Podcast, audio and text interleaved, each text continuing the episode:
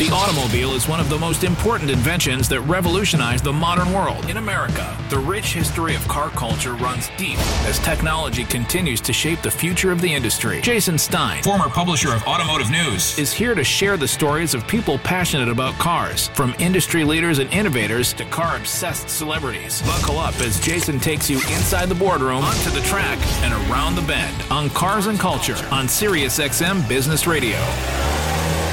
Welcome to SiriusXM's Cars and Culture. I'm Jason Stein in Los Angeles. Car companies don't always have the easiest pathway to consumer acceptance or staying power. Car companies headquartered in other countries, but with a strong desire to win in North America, often seem to have the greatest bends in the road. The number of twists and turns can be a direct result of executive decisions in far off offices, product deviations, unique marketing, or all the above. In many ways, Volkswagen is a case study its ride in America has been anything but linear. It started out as a love affair with the adorable movie star Beetle with the name Herbie. They make 10,000 cars, they make them exactly the same way. One or two of them turn out to be something special. The winner, number 53, Jim Douglas. You're doing terrific, Herbie, but don't make it look too easy. There isn't a driver in the world who can get that speed out of a car like that. He's done something to it. What do you say, Douglas? Winner to become the sole owner of the car. Through the years, VW became known for even more. This time, German engineering from something called a Rabbit, GTI, and Jetta. Suddenly, America spoke a new language thanks to one word. Whoa, that's Fahrvergnügen. And the Volkswagen Jetta has plenty of it, let me tell you. I'm talking about crisp European handling, brisk acceleration, room for five adults, not to mention the huge trunk.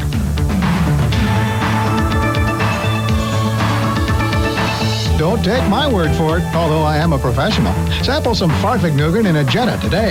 Fahrvergnügen, it's what makes a car a Volkswagen. Volkswagen was on a roll in America, yet wanted more, and former executives in Germany thought they knew exactly what the US wanted, ultimately designing cars built in America that few people purchased.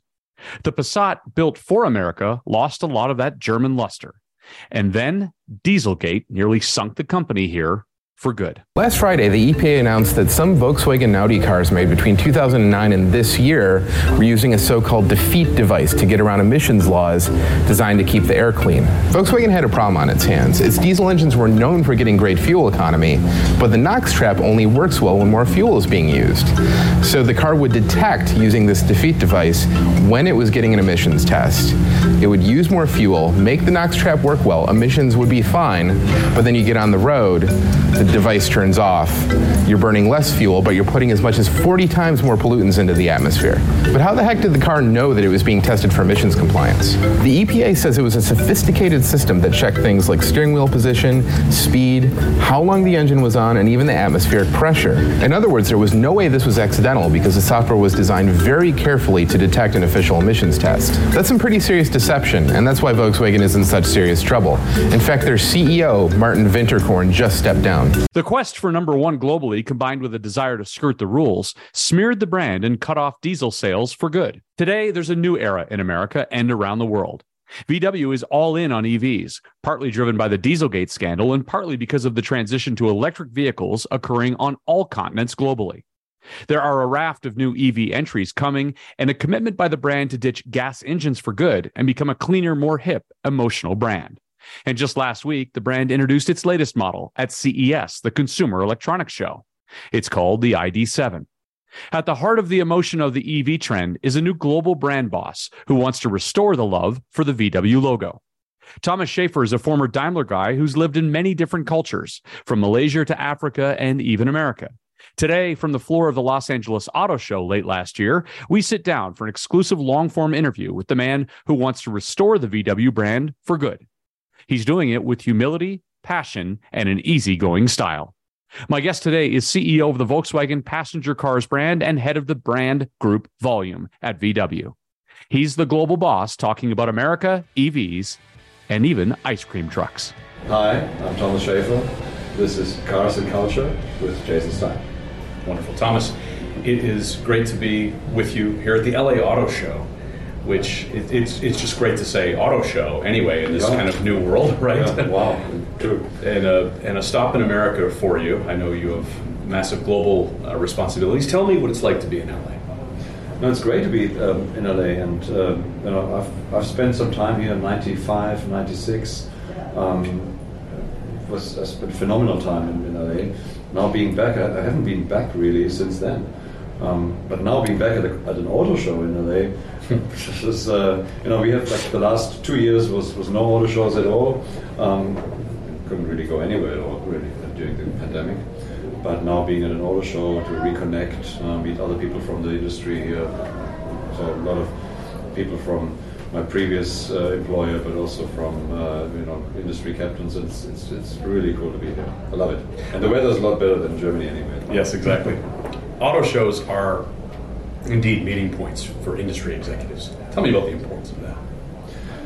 Well, you know, first of all, um, to connect on, on industry level, you don't really have much opportunity to meet, you know, like-minded people, you know, outside your normal business meetings, um, just to connect and you know talk deep about your own business, but you know, just to about trends and you know, see the designs of other um, manufacturers and, and learn a little bit more about the thinking behind it. Think it's very important to to keep track of it. I, I, I enjoy this immensely, and uh, it's, it's such a, such a combined and condensed form. You, you cannot get it done differently, I guess.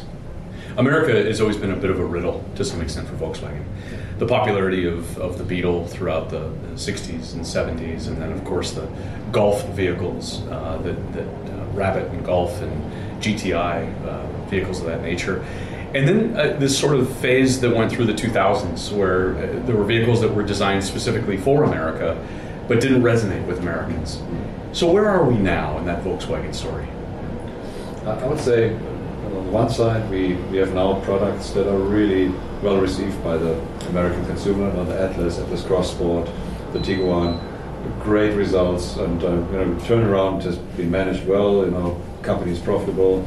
Um, we're doing decent volume now, three percent market share, which is not enough. Know, we want to grow that, but at the same time, all the electrification that's coming through is a, is a huge opportunity for us now to really come back to America with good products. We just invested 800 million uh, dollars into the uh, factory in Chattanooga, Tennessee, where we built the ID4, and um, that car has been received super well. So we've got a lineup now until the end of this decade, and with uh, Pablo as the new CEO, I think we also got somebody who really embraces uh, the US, specifically and the consumer.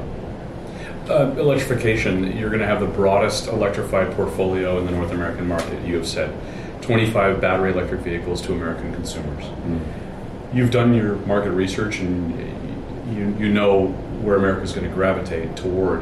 What is it that will be appealing to Americans on the BEV side? Well, it's, it's the convenience of it. No? And, uh, I've never met anybody who's changed into an electric vehicle who regrets it. No? It's just the convenience. It's a, um, it's quiet. It's uh, super powerful. Um, the torque is great. Um, the connectivity. So I think this is once you're in it, you'll love it. And American consumers, and it's about functionality. Um, uh, it's, it's the overall package is, is phenomenal, no matter which of the models it is. And Volkswagen has, of course, overcome um, challenges related to a different propulsion system Yes. here in America. And we no longer really talk about diesel anymore. Uh, where, where is the brand relative to that? I think uh, what happened um, was uh, was obviously a pivotal point in our history. Uh, the company is a different company now. Uh, we've uh, worked through this. Um, we have um, electrified completely, basically. You know, there's huge plans all over the world that we have um, invested in, and um, I would say, uh, you know, the the way forward is, is pretty clear. It probably accelerated our um, development in that space, uh, the events of 2015. So, yeah, tragic, tragic past, uh, but it, uh, it's always something good in a in a disaster. And I must, I must say, probably for the company, it was uh, at the end of the day, it was was then good that we took the right decisions. Never wasting a good crisis, No, as they say. no, absolutely. Right. What do you think the company learned the most coming out of that? difficult to say. I obviously, the know, the culture um, was very much on you know we want to be number one and the, the, the most amount of cars and you know we want to you know, by numbers and this was all dialed back into let's do profitable business let's do the right thing you know, let's uh, get the right products on the road you know, and if, if you don't be if you're not number one manufacturer so what? In, in volume. No it's not. Why should there be a chase for the highest number in, in manufacturing? Is it really important? Is it's good business good models and a, and a great ethics is that the right way? I think better this way let's talk about some of your priorities. You've been very clear about certain priorities that you Yeah. want. Number one is uh, Volkswagen. You want to turn it back into a true people's brand. yes Um, you want to make VW into a loved brand again. What do you mean by that?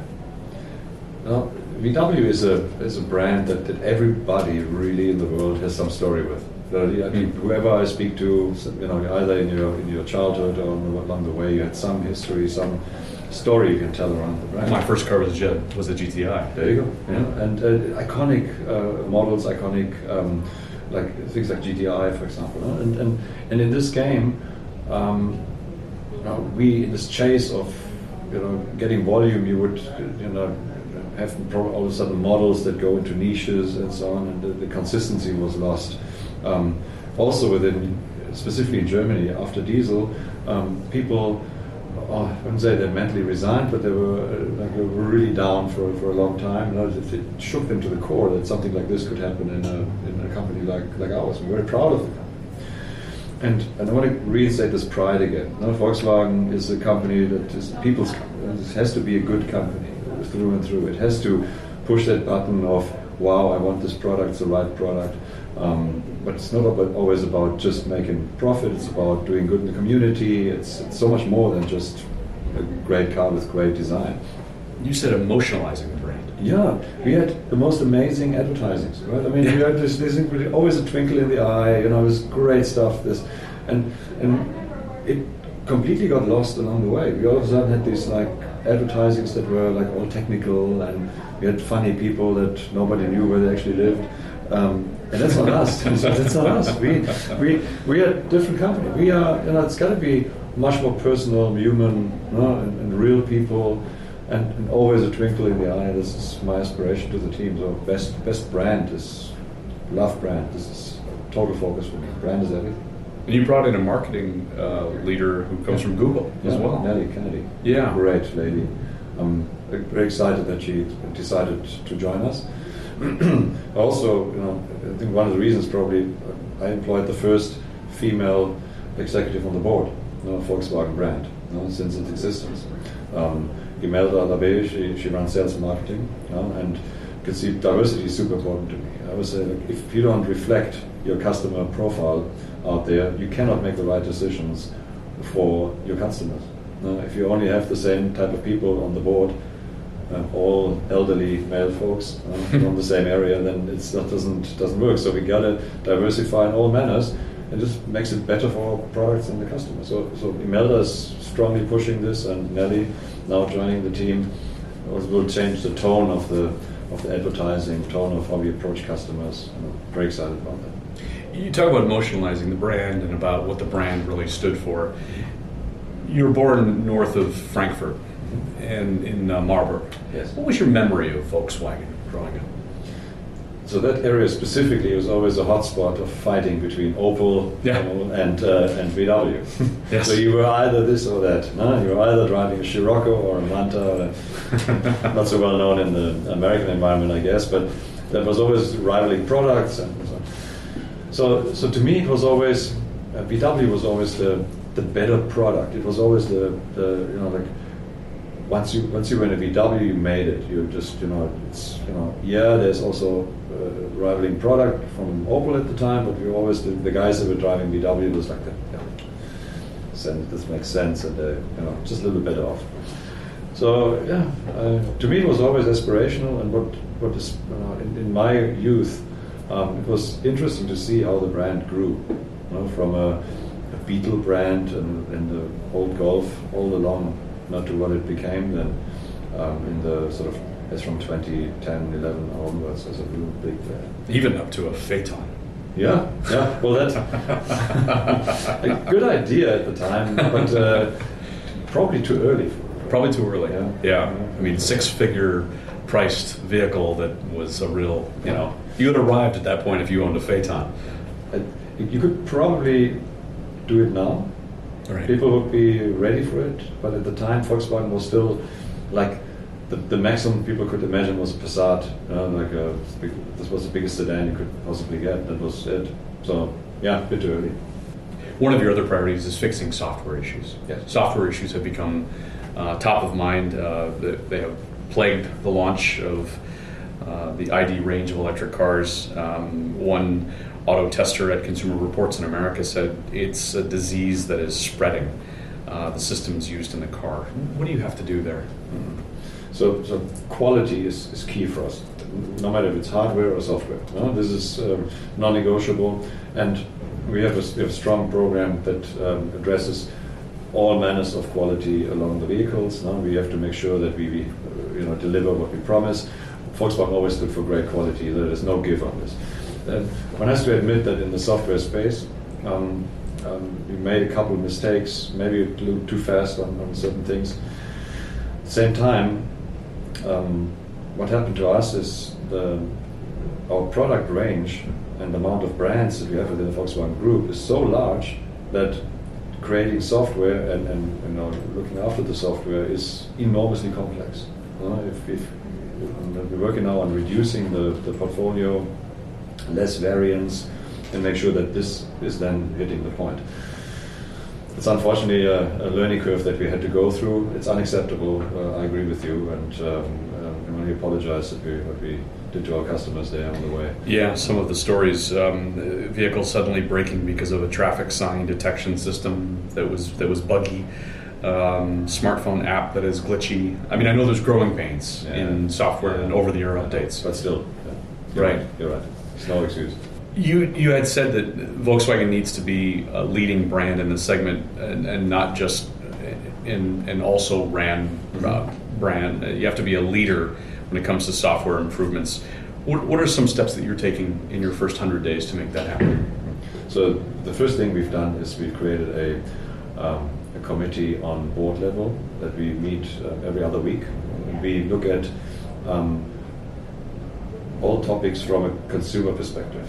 Uh, we, have, we have teams working on user experience, we have teams working on functions, and and this has not only been you know, so we talk about it, but they also they mock it up, and we you know like seating boxes where we sit in, and they, they mock it up as if it's real, and we try it out from like a consumer, and.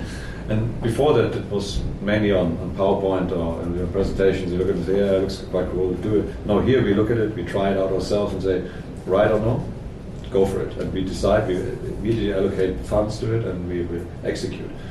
So speed uh, and and real touch and feel. You gotta try it out. You gotta sit in the car and try it out, and don't decide from your desk. You've also going to do something that I think is revolutionary at this point in you know 20, 2022 heading into 2023 is uh, you're, you're, going to put buttons back in vehicles. Tell me about this decision. Yeah, it's, it's funny. You know, we had um, lots of feedback from um, media, uh, customers, um, even JD Powers and so on, and saying, you know, a couple of your, your new features are not really user friendly. And you know, on the one side, I guess in a larger organization it takes a while until uh, the reality seeps in. Um, but at the same time, in a large organization, to change something is enormously costly. Like to change a tool for a steering wheel, um, say on a Tiguan, um, means you have to do it at least five, six times around the world, times the locations that you produce it. So it costs a fortune to do it. Um, so you, in the past, maybe you know, we looked at it and said, well, uh, not so important. Let's park it for another time. And we're not doing that anymore. We look at it if it's important, if the customer feedback's like that, fix it, fix it. It's it doesn't get better. It's like in private life. It doesn't get better if you sit in a problem and ignore it. right.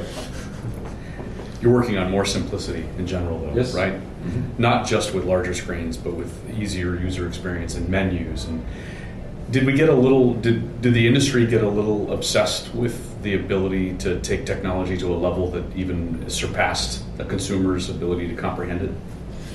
Yeah, I think that it's good that there was the uh, you know, strict development going forward and you know, new inventions and all. That's all fine. But where's the customer value in this, in, in everything? You got to always require, you know, look at it again. Say, is there really customer value in it? Is it good for the consumer? Yes or no? And um, certain functions. You know, and when I look at it, and I ask the, the guys, why are we doing this? You know, why we? They're like, well, because we can. Yeah, you know, so, right, so right. some some technician tells you that's you know, that's a great thing, but uh, rather you know dial it back and say you know is it really adding value? No, and we do a very strict process now, in which we um, take the top functions. You know, we sort all the possible functions. We sort it by what are the ones that we have to use the most. Uh, every consumer uses the most. These ones you want to put into buttons, and you want it first level. They're always available, clear. Then comes the next 10 functions and where do you put them? Or maybe if you put it on the screen, first level, second level in the menu and so on. So a very strict regime and it needs some discipline to keep that steady. You have experience working at Skoda. Uh, you, you think that there's a, a forging of a relationship between Seat and Skoda and some of the other brands as well. What do you mean by that? So the, the volume brands, you know, Seat, Cupra, Skoda, Volkswagen, Volkswagen commercial vehicles, um, have traditionally um, been set up also to compete. Um, when uh, Mr. Piech, previous chairman, um, bought into these old brands. I mean, Skoda is, is, the oldest brand we have in the portfolio. No? It was uh, celebrated its 126th birthday uh, this um, this year, and it's a it's a it's a very respected old brand. You know, we always mainly know it from the sort of later communist time in the Czech Republic, but it had a glorious history in the, especially in the 20s and so on, you know, 100 years ago. So these brands were bought into the portfolio and also Seat and so on, and they they are there for a certain reason, uh, but we over the years started to compete more with each other than actually compete with the market. And uh, when I took over Skoda, I was surprised how much time we spent um, arguing with Volkswagen or with Seat or Cupra on product issues. And like, why is it important? You know, this is differentiate, design, go for it. You know, compete. So when they asked me to take over this job and look after all the volume brands, um, I took it because I truly believe that I can make a difference in, in collaboration.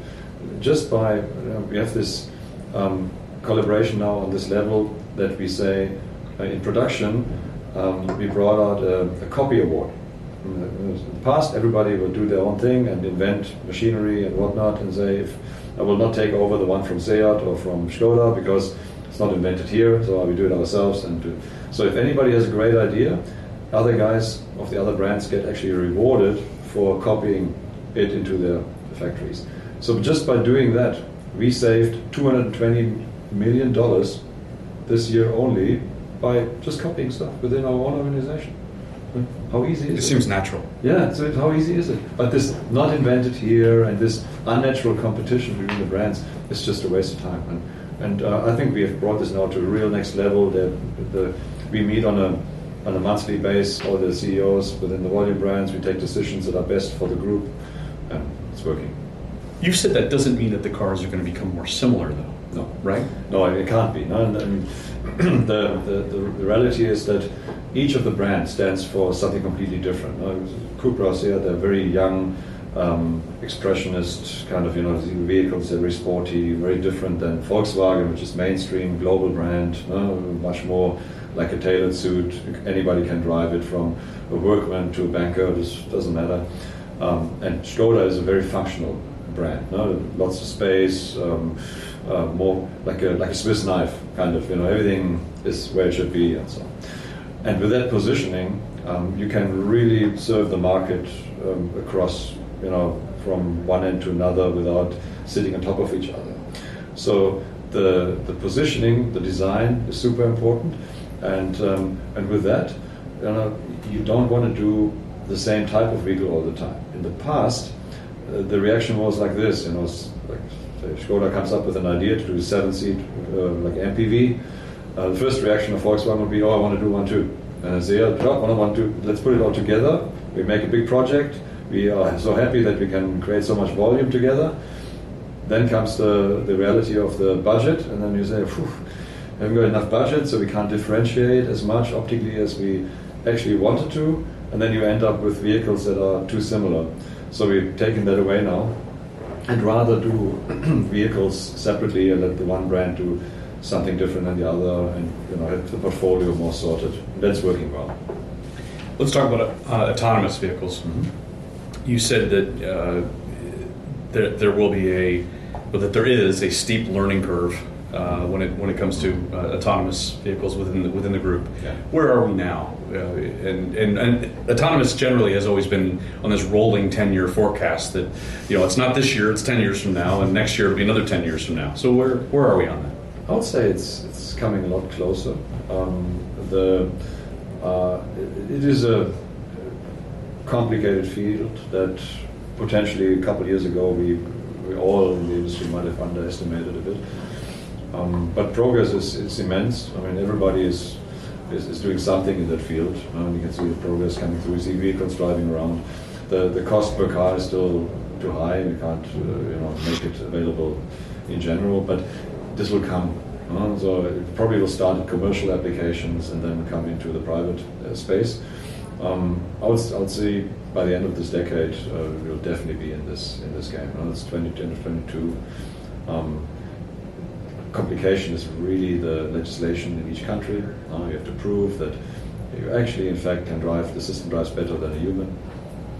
Certain countries are you know, accelerating it. China is accelerating it tremendously. And uh, US is doing good progress here, but like a couple of countries in Europe are just not doing anything. So it's, so it's, un, it's unequal across the, the globe, really. You said that you need some lighthouse projects, as you term them. Mm-hmm. Um, and the uh, I, I, think you were you were referencing the uh, upcoming Trinity electric sedan yeah. that will have level four uh, autonomous technology for the first time. Yes. You want to see that the iteration of that continue, right, and and spread across across the group. So if we go out to 2033, what does that look like? No, by 2033, you probably have um, self-driving capacity in literally every vehicle. Um, question is whether you, you put it in up front and you make it available later, or you have variants of it. Um, I'd say 33. It's safe to say that uh, it will be on a cost level that uh, for private applications it's available. Um, question is if uh, what does it mean in volume? Is, is it is it um, is it really doing what we all hope that you get a whole lot more people into into such vehicles that have now not got access to vehicles? Young people, elderly people, you know, that can own a vehicle but you know can still be driven around, or is it replacing um, taxi drivers? Or so unclear. Um, all, I think we're all learning in that space at the moment. After the break, I'll continue my conversation with Thomas Schaefer, CEO of the Volkswagen passenger cars brand and head of the brand group Volume. And to see my interview with Thomas, go to the Cars and Culture YouTube channel. Like and subscribe to see more than 80 episodes. The automobile is one of the most important inventions that revolutionized the modern world. In America, the rich history of car culture runs deep as technology continues to shape the future of the industry. Jason Stein, former publisher of Automotive News, is here to share the stories of people passionate about cars, from industry leaders and innovators to car obsessed celebrities. Buckle up as Jason takes you inside the boardroom, onto the track, and around the bend on Cars and Culture on SiriusXM Business Radio. Welcome back to the program. I'm Jason Stein in Los Angeles. Now, the continuation of my conversation with Thomas Schaefer, CEO of the Volkswagen passenger cars brand and head of the brand group Volume. And to see my interview with Thomas, go to the Cars and Culture YouTube channel, like and subscribe to see more than 80 episodes. So let's talk about some fun stuff. Yeah. The World Cup. The World Cup. Volkswagen is active in the World Cup and uh, I think sponsoring the American team. Yeah, no, no, no, it's very. Soccer, is, especially in the US, is very important. I mean, globally, it's important for Volkswagen because it's a, it's an integrative sport. Right? All, people from all walks of life play it and enjoy it all over the world. But here it's also um, great diversity, and, and, and it's good, a very good fit to the brand. We believe. Uh, that's why the team is uh, very strong on this uh, sponsorship and, and having this as a key sport. What kind of uh, push does the marketing give the brand? Well, marketing is important because it sets a tone. It, um, it, it is the, the window out to the to the consumer, and we, it, the brand is everything. The brand is, is, our biggest asset, and you know to put it in the right light, to connect to the consumer, and this is this creates the, the business environment for us. If you didn't have that, if you lose this and you tell the wrong story, be a disaster. And what story are you telling with the World Cup now? Well, the again, it's a story of of inclusion. It's a it's a story of you know sporty competitiveness of um, um, of, of, a team sport. You know, bringing um, you know great performance and precision, and great planning to the um, to products. It, it, can tell it all. I think soccer is one of those um, not too complicated uh, sports that can you know tell a great story. Um, I know that Americans are more into football or baseball, but uh, the soccer is like a real um, international sport all over the globe. You know, the, the, remotest parts of Africa or South America, wherever we operate, we usually have soccer as one of the key activities. What does Volkswagen need to stand for in America? What, it, what does the brand need to represent and personify? If you were to project out uh, a year or two, what would you be satisfied with when you look back on on the transformation of the brand here?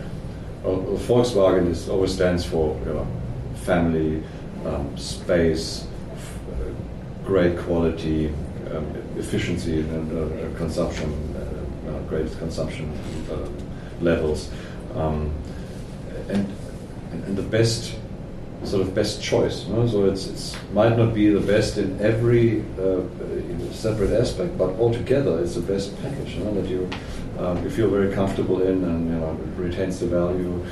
Um, I think in the US with our new products that we have now on the market, that will be a, a real winner. We see the numbers going up. The, the, order intake is enormous, and we're obviously hitting the nerve of the, the American consumer for the first time. Finally, reaping the rewards reaping the uh, rewards of some good performance and, and good connections with your with your dealer body and making money uh, as yeah. well now. Well, that's important. I mean, it's, right. business is no fun when you don't make money. Right. And right. Uh, it was very important for us. I mean, great turnaround story. Um, Scott Keogh was running um, Volkswagen of America until recently. Um, he did a tremendous job, you know, putting this brand. Uh, great turnaround. You know, and, and, when you when you make money, headquarter listens. Uh, and obviously, I'm a very strong um, advocate for the regions. The regions have to focus on their business. They know the business the best. But at the same time, you've got to carry your weight. You cannot be just a, like a dependent child and you have to uh, wait for uh, uh, some pocket money from, from mom and dad. Know, you need to actually earn your own money and carry it. And then you're going. And this is this is happening right now. The team is very focused. We are trying to push more and more. Also, um, R and D um, and, and anything in, into um, the region, so it's actually handled over here um, to relieve headquarter from uh, from these functions and make it more American right here on the ground. That's a seismic shift, isn't it, for the it Volkswagen Group? It is. We are very used to be a very centralized company. Now everything is like German engineering. It's like that's the way it is, and may the world, you know, enjoy it. And uh, this, is, this is unfortunately, you know, in the in the new especially the new technologies, it's, it's, it's, not it's not realistic. You can't you can't handle it. Also from a from a legal point of view, what is a, what, what can you uh, the, adhere to the rules in the certain countries? You need to do it on the ground. You need to be here. You need to be here in America. You need to be in Europe. You need to be in China. It's unfortunately unavoidable. You have to do it. Will you spend more time here in America? Oh, absolutely. Going forward? absolutely. I'm uh, with the team on the ground. We do, do regular business uh, updates.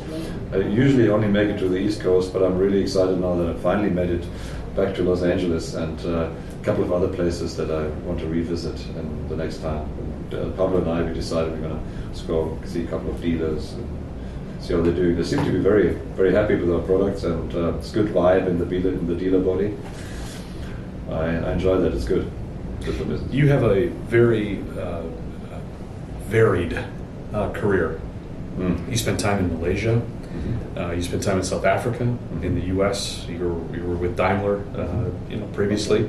W- Would you have imagined this kind of course that, that you've been on to be exposed to all these different cultures and and um, uh, other other parts of the world?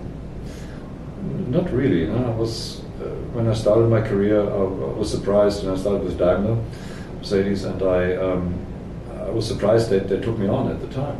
So thought, okay, must be something. So You were a mechanical engineer, right? mechanical engineer, studied with with uh, Mercedes. They had a special study program in, in southern Germany, and uh, but my career always sort of threw me into uh, some issues abroad. You know, like I, I got here to Los Angeles just because you know it was a ramp up of the uh, at the time of the E class for North America, and I was a quality engineer, and I was sent here to to help with the ramp up.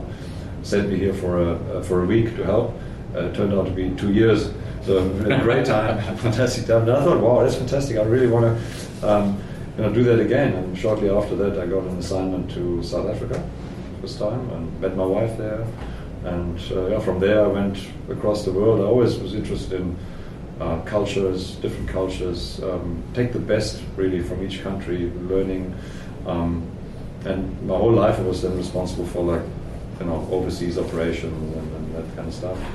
Um, and I thought when we went to South Africa and with Volkswagen for the second time, I was head of Africa, that I would stay there. Stay put. I was and we were working into Africa, exploring new markets, setting up new businesses in Rwanda, in Kenya, Ghana, and great fun. And I thought, that's it. I'm, you know, I'm going to retire right there, right then. Well, as you see, didn't work out. Here we are. Yeah. tell me, tell me about the cultural differences of those markets. How you sell cars to folks in Kenya.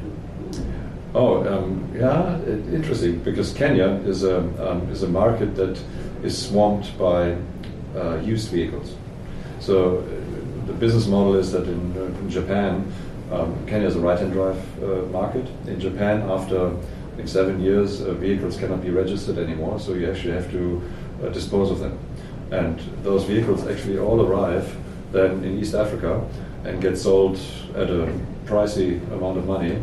Um, so the used car market destroys any kind of new uh, job creation, uh, building vehicles in the region. So new cars really not, have got no chance to operate. But we did, we agreed with the government at the time that setting up an operation in Kenya, creating jobs for young unemployed kids, you know, really moving it forward, um, and like slowing down the import of used cars will then create a business environment in which um, you know you can actually operate. Africa's got huge potential. It's just uh, at the moment structurally um, wrong. There's a couple of things that need to be fixed in policy, and uh, um, you know, like most places you cannot buy a car other than cash. You have to buy cash up front. And I mean, you know how many people have that kind of money to you know to buy a car in cash. So you finance it, you know, lease it, but it's not available there. No? So, but it can be done. I always said, you know, all these problems that Africa actually has, um, you can fix if you want it. No? If you have political will and as a industrial bravery, you could you could make it happen. What did you take from those experiences that you're applying now? Mm, it, it was like very entrepreneurial, very sort of pioneering stuff. You know, you had to like, start business from scratch. Um, it was not getting somewhere. You know, you see an opportunity uh, because there's a market and then you participate. You actually almost had to discuss first the sort of circumstances and the, environment to create the demand for business. So it was very odd but very rewarding because you could see the impact that it has on uh, on the communities. On you know, you create jobs, you create uh, wealth in a community that desperately needs it, and um, I was it, it sort of uh, it motivated me immensely, you know, to uh, to work in this environment. Thomas, so much talk of the uh, logistics and supply chain issues uh, affecting so many regions of the world. Mm-hmm. Where are we in that? Is there an end in sight to inventory, um, uh, to alleviate some of the inventory uh, problems that have occurred over the last two years? Or are we still 18 months out? Uh, I wouldn't say 18 months. We're probably still going to be in this for the next 12 months or so. It got better um, in, in, many places. good decisions have been taken. You know, I see that the US is also strongly investing now into, into semiconductors, and so on, which is good.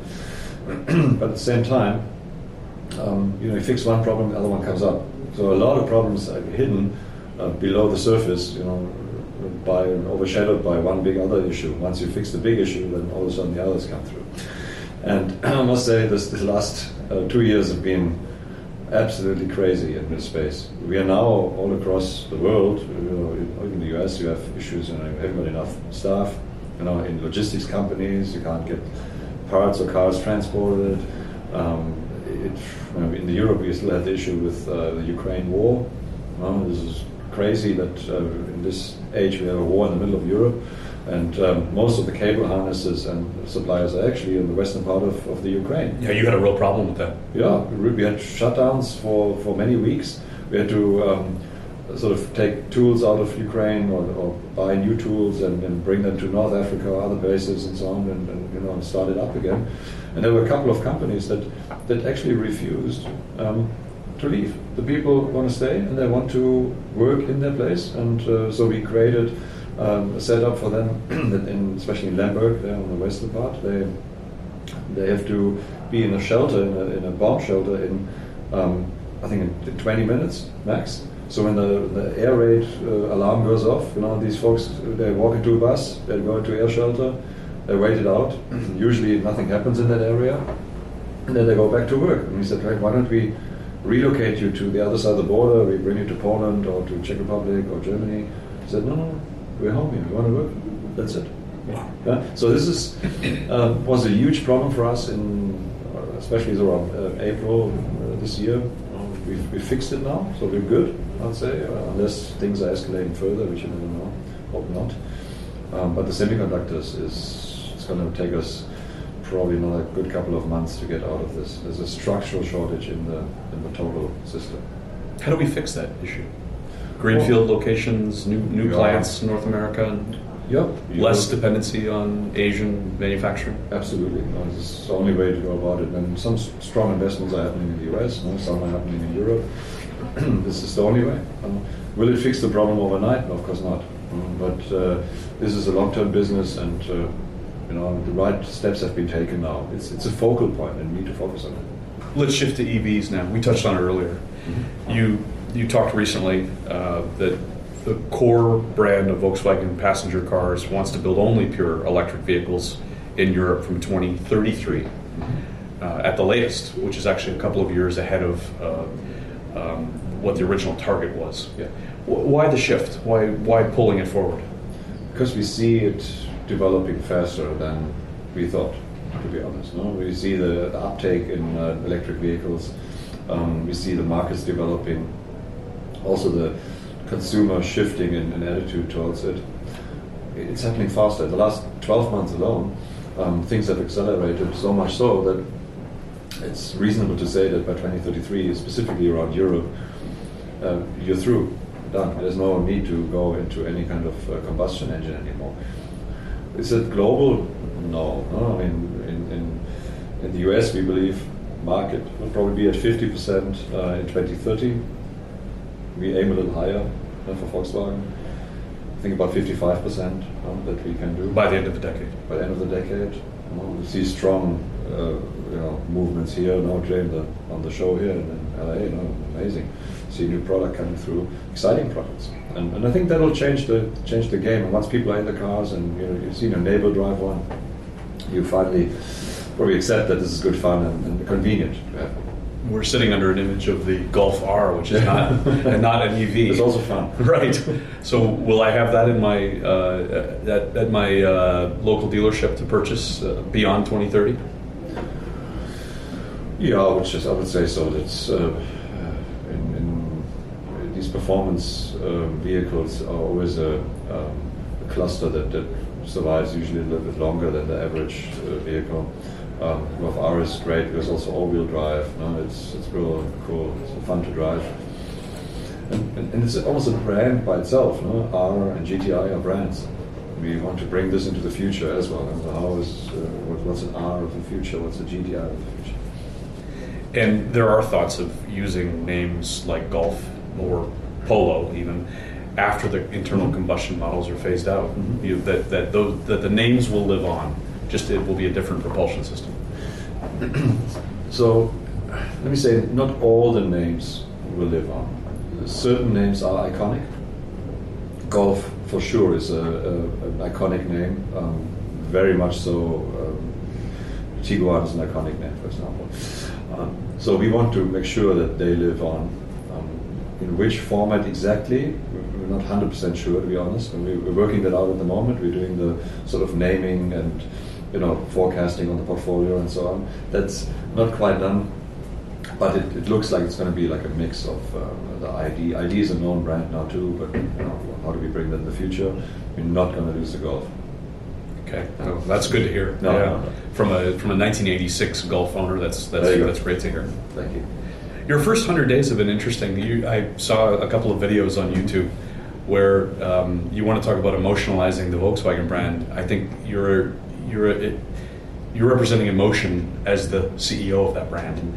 You were in an ice cream truck delivering ice cream to uh, uh, workers uh, who were uh, in uh, Wolfsburg, including the uh, security guard who was quite happy to take the chocolate that, that you were giving her. And you also, uh, on the on the very first day that you uh, took on this role, you you made a video where you bumped into various people who said that they didn't know where to go on the campus, and you said, "Well, it's my first day too." I haven't seen. I've been following Volkswagen for the better part of 20 years. I haven't seen that kind of humanizing of the leader that I'm seeing in you. Is that who you are? Is that you're? Yeah, it's it's totally who I am, I don't take myself too seriously. I love to go to work and and have fun with the people that are there, you know, and um, make it more human, more more friendly, and it creates a much better environment to work in. You know, I know the old style leadership style, you know, when you terrorizing your people and shouting and whatever. I don't think it gets you anywhere, to be honest. and, I, and I always thought, you know, when I was going through the ranks, um, that I'm, I'm probably going to end in, in, in trouble because I I don't fit in. I don't. But, but at the end of the day, it, seems to work. So I'm, uh, the people pick it up, and I, I can feel the spirit. You know, the, the, the people around me, wherever I go, you know, I got still got this like the team Volkswagen, the guys who you, you that burn for their brand, they love it, they they, they want to see it grow again, and, and that's what I'm also trying to live and get them to collaborate better, and you know, have this it's like a like a football team, you know, pull together and Right. go for it. We don't know that much about you personally, except for your South African wife. Uh, Tell me a little bit more about the personal side of your of who you are, the culture of Thomas Schafer. not that much to know. I'm pretty, I'm pretty down to earth guy. I, I like sport. I, I run every morning. I get up at five and, and, and run. I do that so that I can actually eat and drink what I want. and it's the quickest way of getting things done. I, um, I love steaks. I'm in love with prime rib in the US. Um, I, other than that, you know, we don't have kids. We have dogs and horses, and uh, enjoy that immensely. We live on a ranch um, privately, which I don't see too often, unfortunately. But uh, I hope that gets better now with uh, getting into the job and getting things better sorted out. But but I love uh, love wines. I love um, South Africa, obviously, you know, because uh, part of part of me too, and um, love traveling. What's in your garage? My garage is a, um, a golf buggy.